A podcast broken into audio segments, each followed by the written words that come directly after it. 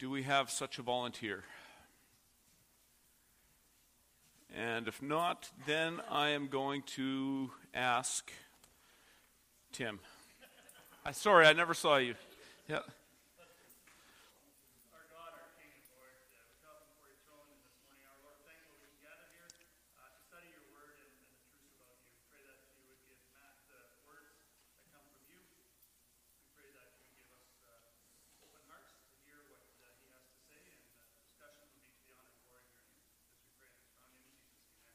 Amen. All right, so we're starting a new chapter. We are now on chapter 10, which is on page 27. And this is about effectual calling. Um, and effectual calling is just a way of talking about what starts to happen inside us uh, as the conversion process is started. Okay? Um, so I'm going to maybe make a, a distinction at the front end here to help frame where this belongs, and hopefully it'll start to make more sense as we go along.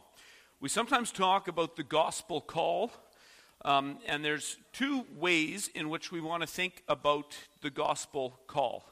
One is what's called the external call, which is simply a call of the gospel that all people can hear. Every man, woman, and child can hear Billy Graham on TV uh, talking about the importance of coming to know Christ for the forgiveness of your sins.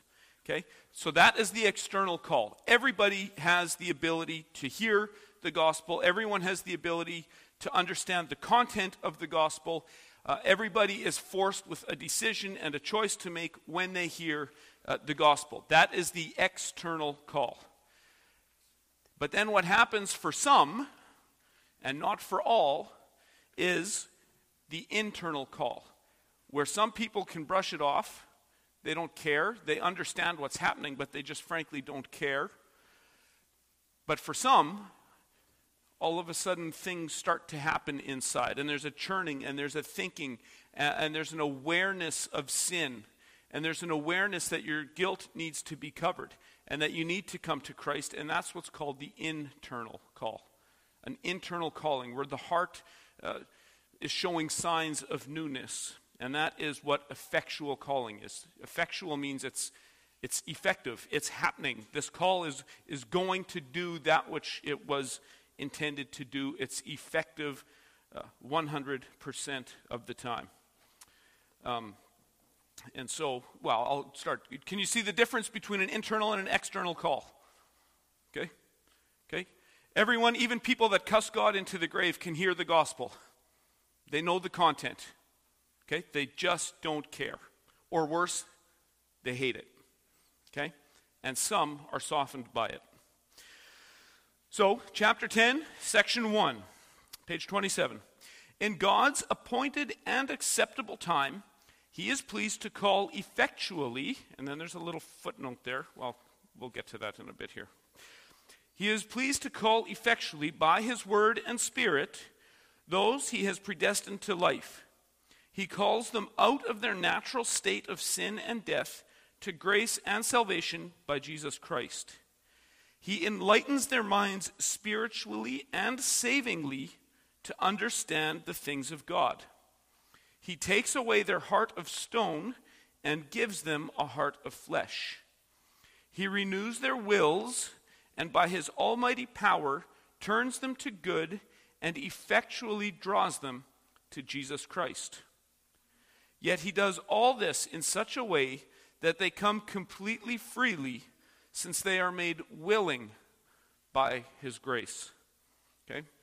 We've talked plenty about that in, uh, in previous chapters. This language, you'll soon find out, about taking out a heart of stone and replacing it with a heart of flesh comes from Ezekiel. And that was the word picture well, one of probably several along the way, that did it for me. That this isn't cold and robotic. This, that's the, the scriptural picture that clicked for me that we're, uh, we're always doing what we want. Freedom is not constrained here. We're doing what we want. But if I have a new heart, I'll want new things. Uh, I was on a road trip probably about five or six years ago uh, with another gentleman I used to minister with previously Uh, and we were talking about these things, and I just used this language of taking out a heart of stone and a heart of flesh. And he said, That's from Ezekiel, right? I said, Yeah. That makes total sense. This all makes sense now. okay. So, and sometimes it just, it, these biblical word pictures just, uh, just click. Okay? But we'll get to that uh, in due time. So let's look at uh, the text here in support of footnote number one. So, and that is this In God's appointed and acceptable time, he is pleased to call effectually. Okay, pleased to call effectually. Does someone want to take Romans 8, verse 30? Who wants to take that? Keith will take Romans 8:30. Who wants to take Romans 11:7? Jeremy. Ephesians 1, 10, uh, and 11. Inga. 2 Thessalonians 2, 13 and 14. Then I'm going to ask, oh, Evangeline. Okay. And I'll, I saw, I think, was that Karen I saw in the back there? I'll get you next, next round then. Okay.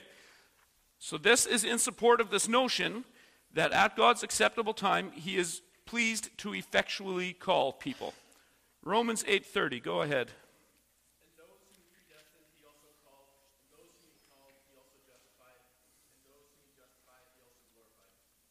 All right. Keith, does that sound like a series of events? Does it sound like a chain of events? Does it sound like things break down partway through? No. Okay. These dominoes fall necessarily one after the other. Okay? Uh, this is an organic process. One, then the next, then the next, then the next. Okay? Let's keep going here. Romans 11, verse 7. Who had that? Jeremy, right? Yep.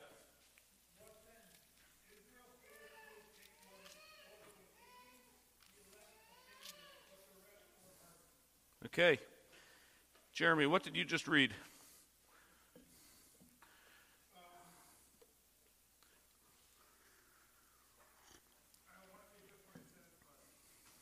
What's that? Okay, well, that, you, yeah, that would be correct. you, you did read what you did, in fact, read. Yeah. Yes.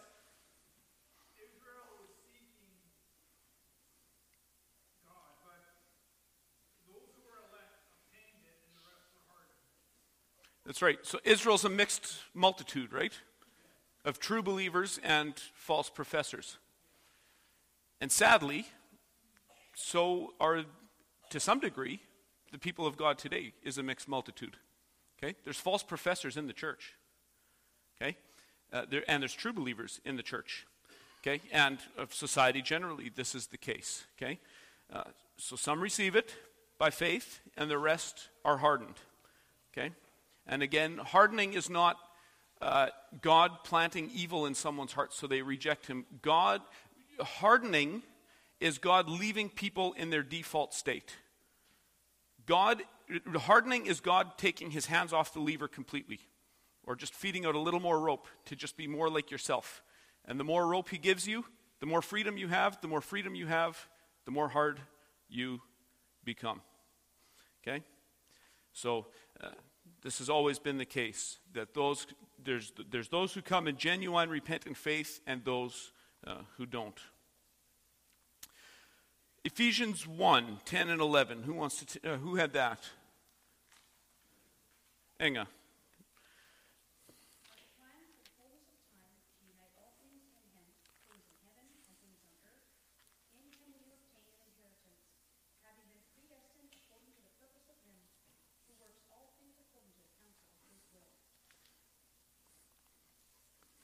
Okay.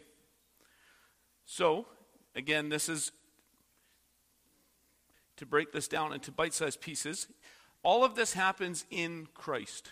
So none of this is just a cold, robotic, mechanical, impersonal you know, forces of fate just grinding away. This is personal. This happens in Christ. So union with Christ is part of this. So it's because we've been grafted into Christ that we obtain an inheritance. And it's because we have been grafted into Christ uh, that we have been predestined according to the purpose of Him who works all things accordance, uh, according to the counsel of his will. Okay? so this is this is personal, this is in connection with Christ, and we see here that God works all things according to the counsel of his will. Everything. Okay? So there's not loose ends of history that are uh, meaningless. There may be loose ends that mean you don't understand, but all things are working to the good ultimately of God's people and to his ultimate glory. So far, so good. Questions? Discussion? Plain as clear as mud? This is straightforward. I mean, a lot of this, you, will start to notice a lot of these concepts are building on things that have already been gone through. So we're dealing less and less with brand new concepts and more with making application in a certain uh, progress. Okay? So all things are working to uh, the purpose of Him who works all things according to the counsel of His will, and that is to bring in the fullness of His people with time. Uh, and then Second Thessalonians, who had that? Evangeline, that's right. There we go.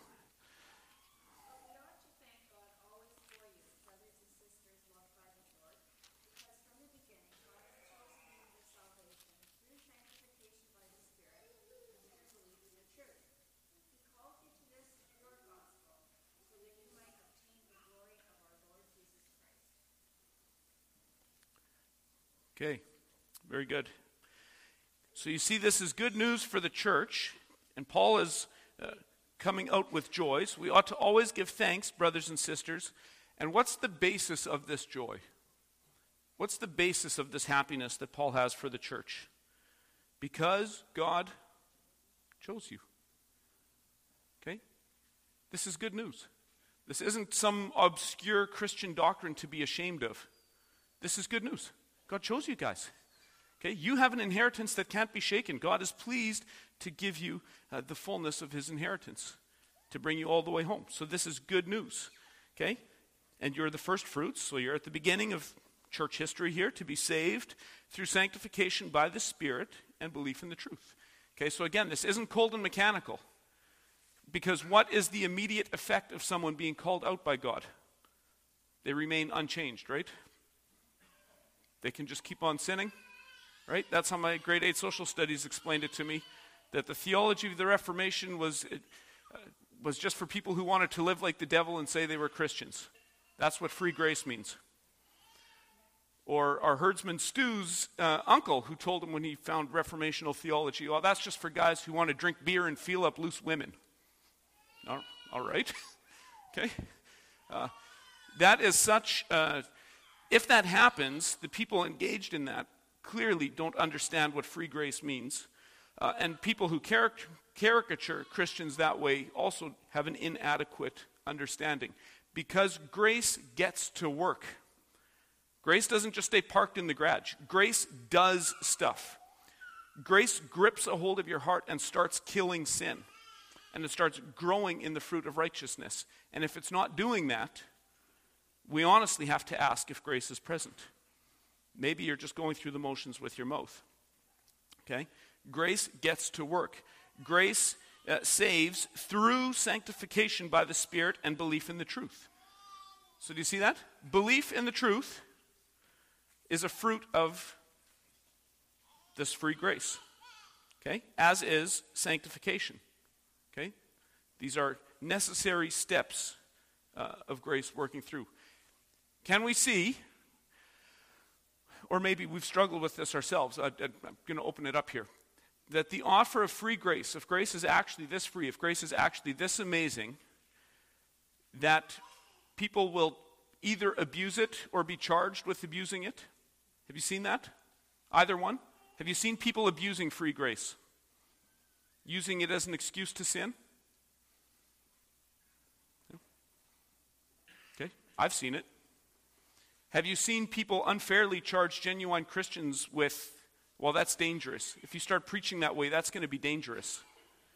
If you're going to, you better preach in such a way that people are scared of losing their salvation. Okay? But here's the problem with that. If the Spirit is at work, we can trust that the Spirit will produce that fruit. Because what were the allegations against the apostolic preaching? The objections were if you preach that way, people are going to abuse it. And Paul says, Yeah, you're right. Yep. Yes, that's correct. And I am happy to live with that. God will sort it out. Okay? I would rather preach a, a full 90 proof gospel and have people misunderstand and abuse it than to cut everyone off from the words of life, okay? which is free grace. If we're preaching free grace, some people are going to misunderstand, some people are going to abuse it, but we can trust humbly that the Spirit will not let it drop to the ground in those who are truly saved. Okay? Those who are truly saved will not use grace as an excuse to go on sinning. It's going to get to work like it does in the Thessalonian church here. We can have confidence in that. We don't need to be scared of it. Okay? Discussion on that. I feel like there might be something there. Maybe not.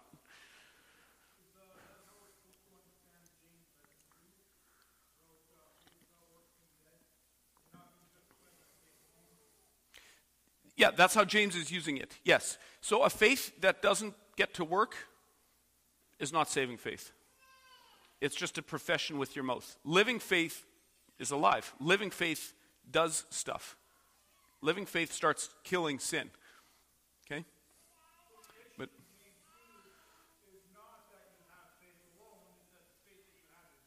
That's right. James is talking about a dead faith, a mere profession with your mouth that doesn't get to work uh, in the real world, growing in grace, growing in fruit. Yeah. And is that a problem today? Do we have Christians who profess Christ with their mouth and, and we don't see anything? There's not life there? So, what do we do about that? What do we do about that? Because it's very discouraging, isn't it? See people profess Christ with their mouth and it's like nothing happened inside. What do we do with that? Pray. yes, absolutely, we pray for them.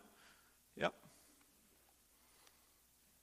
And what can we do? We, we can present the gospel, we can give it, we can say you're misunderstanding what grace is, but eventually we have to trust in the Spirit's purposes for that person that this will at some point grab some traction and start, uh, start moving. But do we change the gospel presentation because we're scared of what might happen? No.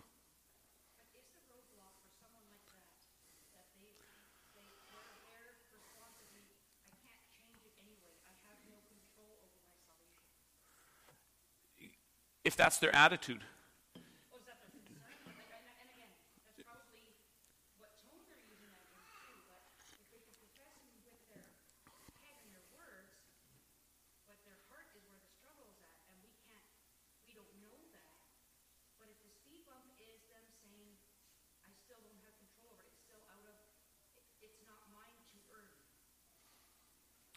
Yeah, and probably, I think you're right, probably you'll detect the heart behind that, right? In conversation. If that's an excuse to say, well, I, I, I'm just hiding behind this because I have no desire to come. Or if that is maybe truly a softened person that needs to understand, okay, what, what next? What do I need to do now? Right? Uh, what's happening inside me? What's the Holy Spirit doing in, in here? So I think the same question could come up from a, an indifferent person or a softened person, I would think. I don't know how those conversations have gone for you, but I could, I could picture that it could be either one of those things.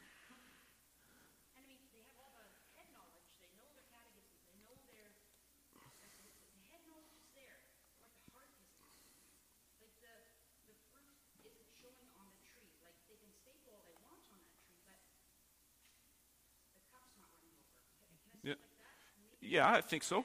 Yeah.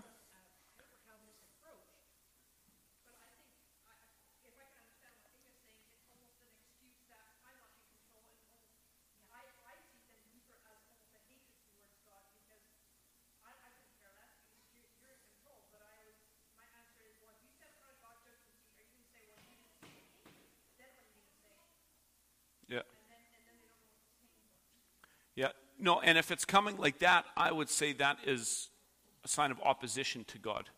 That's, it's an excuse for me being perfectly content in my life of sin. Yeah.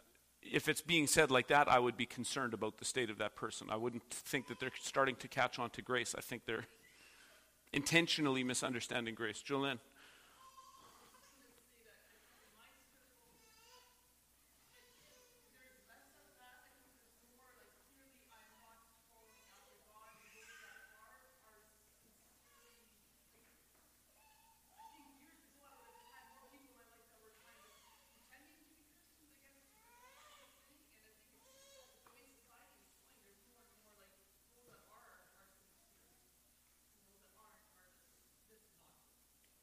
Right. And yeah, and that's probably a fair point. What Julian is saying is what she probably sees more of or has seen more of is as it's not culturally expected for people to be Christians anymore, that the insincere professors just walk away completely, right? And the sincere ones carry on.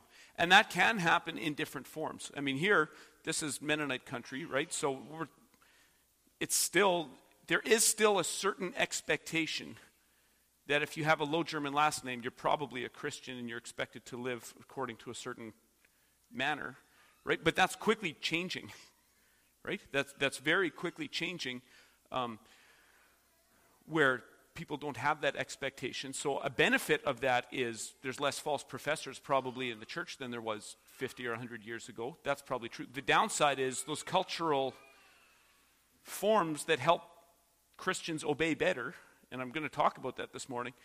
Uh, no one is ever going to be justified or truly observe Sabbath because there's Sabbath laws on the books in the province of Manitoba. However, those laws were very, very good. They were very good because they helped make it seem natural that Sunday is a day of worship. They helped train God's people, right? Those, so those customs can be helpful. Okay, we've gone from you know, when I was in hockey, if someone would have said, Yeah, we've got a hockey game in Beausejour at 10 a.m. on Sunday, that person would have felt embarrassed, and they should have. You should feel shame if you're doing that. And that's gone. The good side is less false professors in the church. The downside is it's harder for Christians to obey when the whole world is just running in the exact opposite direction. Right? So that, Tina.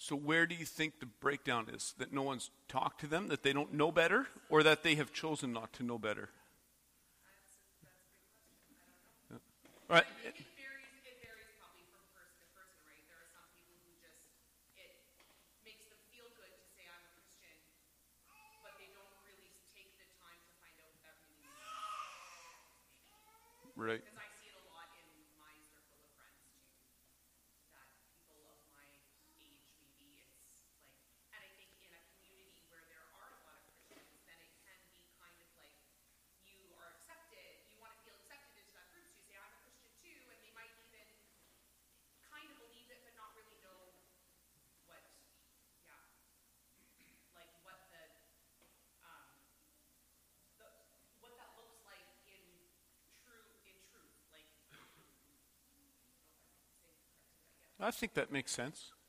I think that makes sense. There was, let's go, Caleb, then Lydia, and then Sean.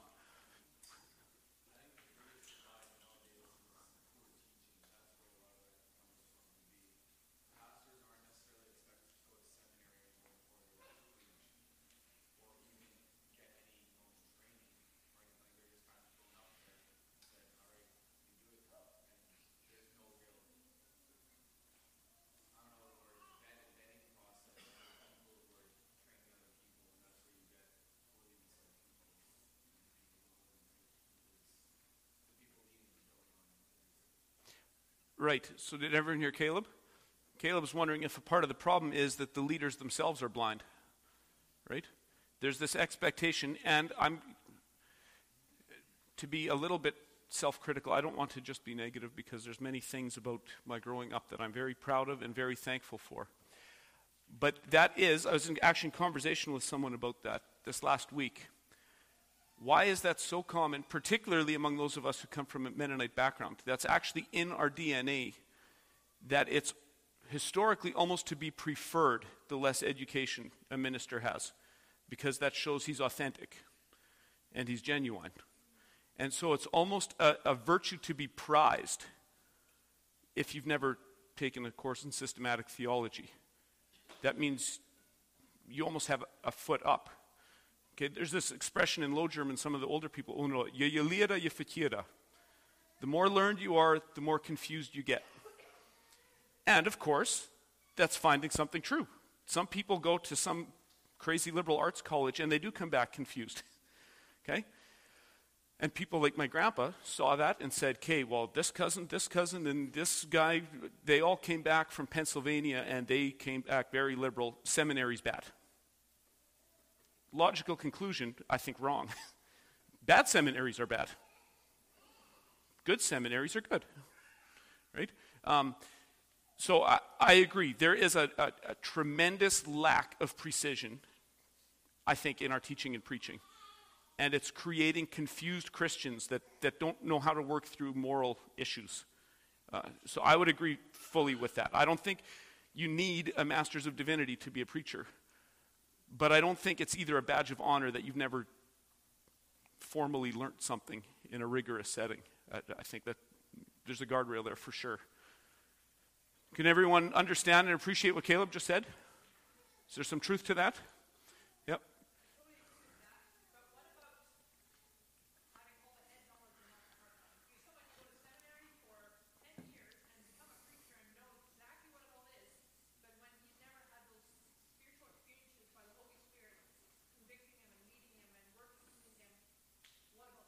Then he's not a pastor. You need, you need several things to go into ministry. This is a bit scary, but need, there's a couple things. You need an internal call. Martyn Lloyd-Jones said, if you can do anything other than preach, don't. The only men who should ever preach is people who will die inside if they can't get it out. So if you don't have that in you, you're not a preacher, be an electrician. We need Christian electricians. Go do something else if you can. Do anything other than preaching and be happy. So there has to be fire in your bones. Charles Spurgeon said, People come to watch me burn every Sunday. Okay, that's a preacher. That's a preacher's heart. I'm on fire. But then that needs to be guided because Paul says zeal without knowledge is useless, right? So if your heart's on fire but you have no idea where we're going, like, where are you going? I have no idea, but we're sure making great time. Well, that that doesn't help anything either, right? So you need, you need to direct that fire within the bounds of Orthodox Christianity and in, in, in a way that's helpful for the hearers to do it. And then other people around you need to see that too. So you can't come home from seminary and say, okay, I'm a pastor now. Where's my flock? There needs to be a legitimate calling that people say, yes, we, we want this. Um, so there's an internal call for the pastor, a call from a congregation or from a group of people that want this.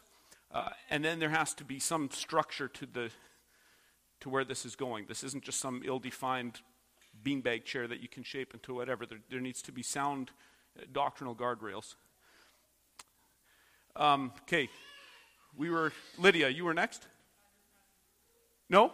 Okay, I maybe saw a phantom hand then. Then Sean.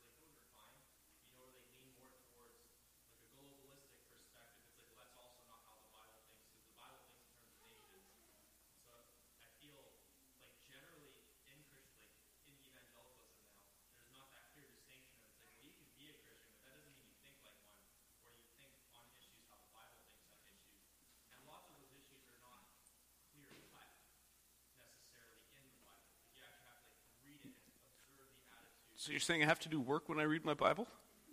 I have to do work when I read my Bible? I have to think? Oh, man.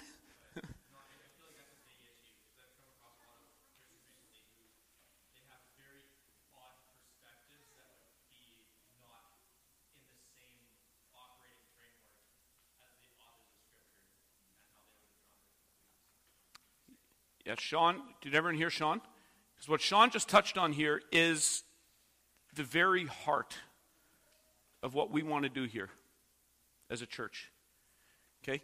There's a difference between being a Christian and thinking like a Christian. Okay? There's a difference between a Christian school that teaches math and science exactly like everybody else and has chapel in the morning versus a classical Christian approach to education which is everything starts with Christ. Okay? And how do we integrate one coherent worldview? Um, someone who watches this church from a distance uh, told me a few months ago that what we're doing here is like you're telling a narrative. And he caught on. You're, you're, you're explaining a story, is what you're doing. And I said, Yes, that's correct. And he saw it, and that's correct. Because we don't have, and I don't know if I'm doing a good job of explaining this. Here's how not to see the world. Here's this compartment of history that is walled off by itself, touches on nothing else. Here's history in this box. And then here's a box called chemistry, and it's completely autonomous and independent all by itself. Okay? And then here's this box called Christian theology. Here's where we do theology and Bible study. Okay? And then political theory and economics. A Christian worldview says all truth meets at the top. God's world, all truth meets at the top. So God is the source of everything. So if you're going to conceptualize this, think of a pyramid where God is at the top, and then all these fields of study are downstream. And theology is the queen of the sciences. Okay? So God, theology, and then from that, your theology dictates how you view chemistry and immigration and art and history and economic theory. Okay? It's integrated into a coherent worldview. Because the Bible is authoritative on everything it touches, and the Bible, in the words of Cornelius Van Til, touches on absolutely everything. Everything. Okay? There is no sphere in which the Bible is silent. None whatsoever. Okay? Well, yeah, but the Bible doesn't have, you know, economic instructions. Well, not specifically, but it does have a commandment about not stealing, which presupposes private property ownership. Capitalism is a Christian idea. Socialism is evil. Okay? And Christians are not free to disagree on that. Because the Bible doesn't give freedom to disagree on these things. Right? The right of families to own property and conduct their commerce freely is presupposed in a biblical worldview. Okay? So you can't say, well, I'm a Christian over here, but I've got these socialist political leanings. You, you can't do that. Because then your, your, your theology is not shaping what you think about something. Right? That, that gateway is closed off, and we can't think that way. We want to think an integrated view of the whole world all together. And with that means, historically, Christians have understood this. Theology has been the queen science at every major university. Okay? Harvard, Yale, Princeton, these are all Puritan schools to train ministers. The theology department is the queen, okay, with all these other subgroups because ministers if they're going to be well rounded, should understand science and chemistry and history and so forth. But even what do you see in the name university? There's two words in there. What two words do you see in the word university? Uni, unity, one. There's one God at the top of everything that we're going to study here. And diversity. There's multiple fields in which God is displaying his glory. So, the university's job is to take all this diverse field of study and unify it under the knowledge of the Lord Jesus Christ. Okay? That's why Harvard's motto was uh, well, it used to be truth, it, it, truth of Christ. Now it's just truth, veritas. Okay? They dropped the in Christ part, which means it's going to just turn into utter chaos. And who knows, maybe the big universities will become chaotic one day. But I'm sure that's a long ways future yet. Okay? Historically, we've understood this. The university movement is a Christian movement to unify all fields of study under the lordship of Jesus Christ. And that's how we want to think as Christians. Okay? It's all of Christ for all of life. There's nothing you can think about over which Christ is not Lord. So, what Sean has just said here is incredibly important. We need to take Christ everywhere we go. Everywhere, everywhere. Including space travel? Yes. Yeah. Have dominion. Have dominion. Who's going to be the one to plant First Baptist Church on Jupiter? Someone better get to it. Okay? It's part of the dominion mandate. Can we farm Saturn? Well, let's find out. Okay? Dominion all the way down. Nothing is untouched by the lordship of Jesus Christ. Can we see that vision? And so sometimes when some of these back hallway discussions happen here among those people that are holding little noisemakers about classical Christian education, that's what we're talking about. We're talking about training kids this way from the time they're this big. Not trying to undo 50 years of bad education and then start over and all get frustrated that we didn't learn this faster. Classical Christian education is designed to take little Jane and little David and Reed and start shaping them and molding them to think like Christians about everything from the time they go into kindergarten.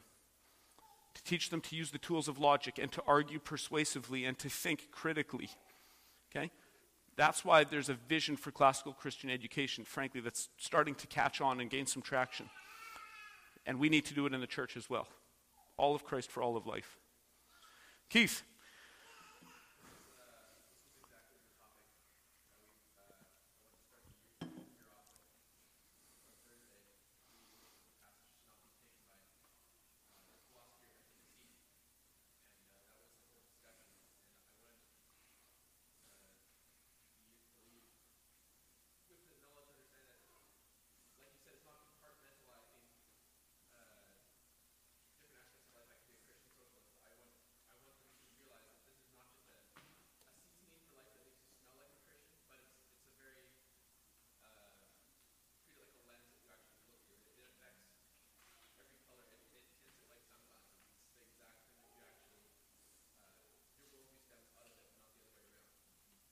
Amen.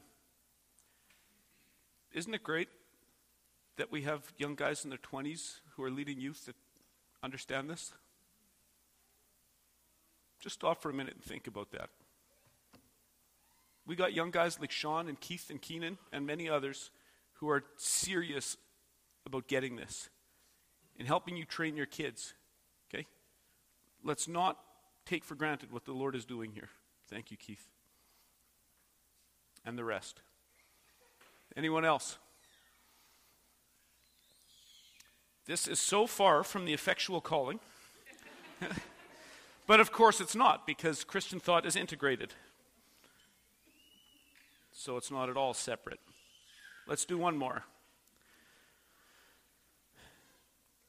Okay, so God calls effectually by his word and spirit those he has predestined to life.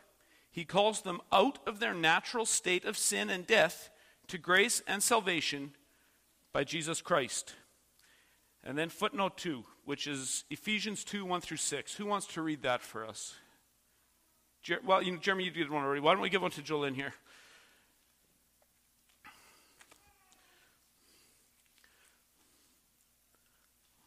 Ephesians 2 1 through 6, whenever you're there.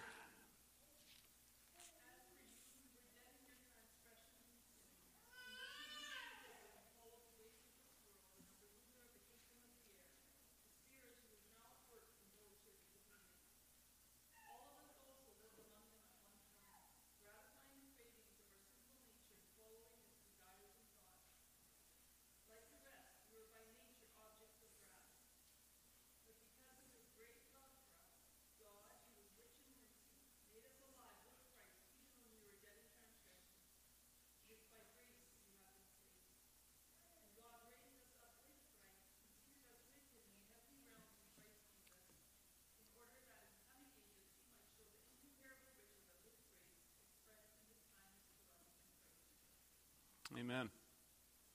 Okay, that's the whole sweep of redemption right there. We're dead in sin. Okay, dead. Not flailing, looking to grab a life preserver. We're dead. Dead. No desire to come. No desire for the things of God. Hostile to the gospel call.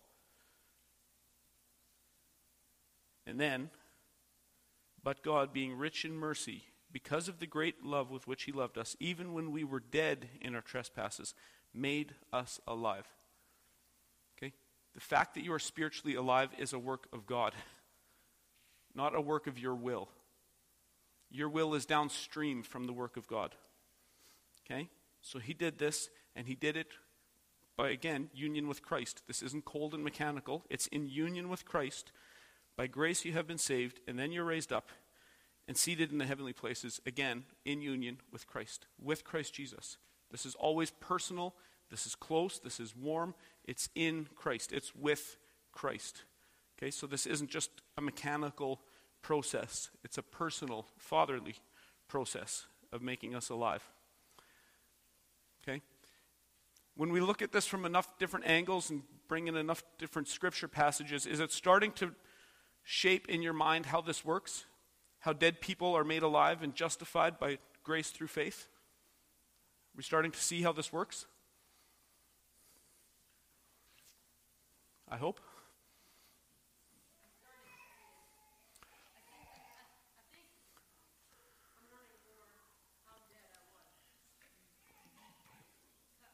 Yeah. Yep. Amen. I think a lot of us don't realize how dead we actually were, especially if we were converted at a young age. Yeah. Jeremy.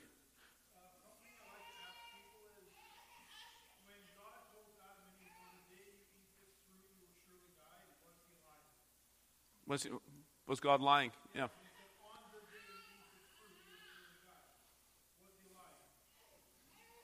Well, my my inclination would be to say, no, probably, I doubt God was lying. Yeah. But then what does that mean? Then you have to flesh out death, and I'm guessing that's where you're going with this.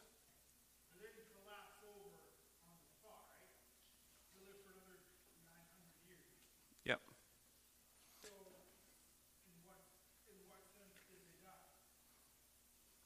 In what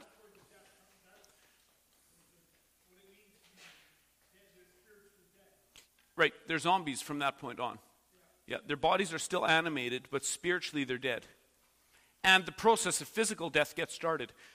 Um, and that is an important point because no, God was not lying.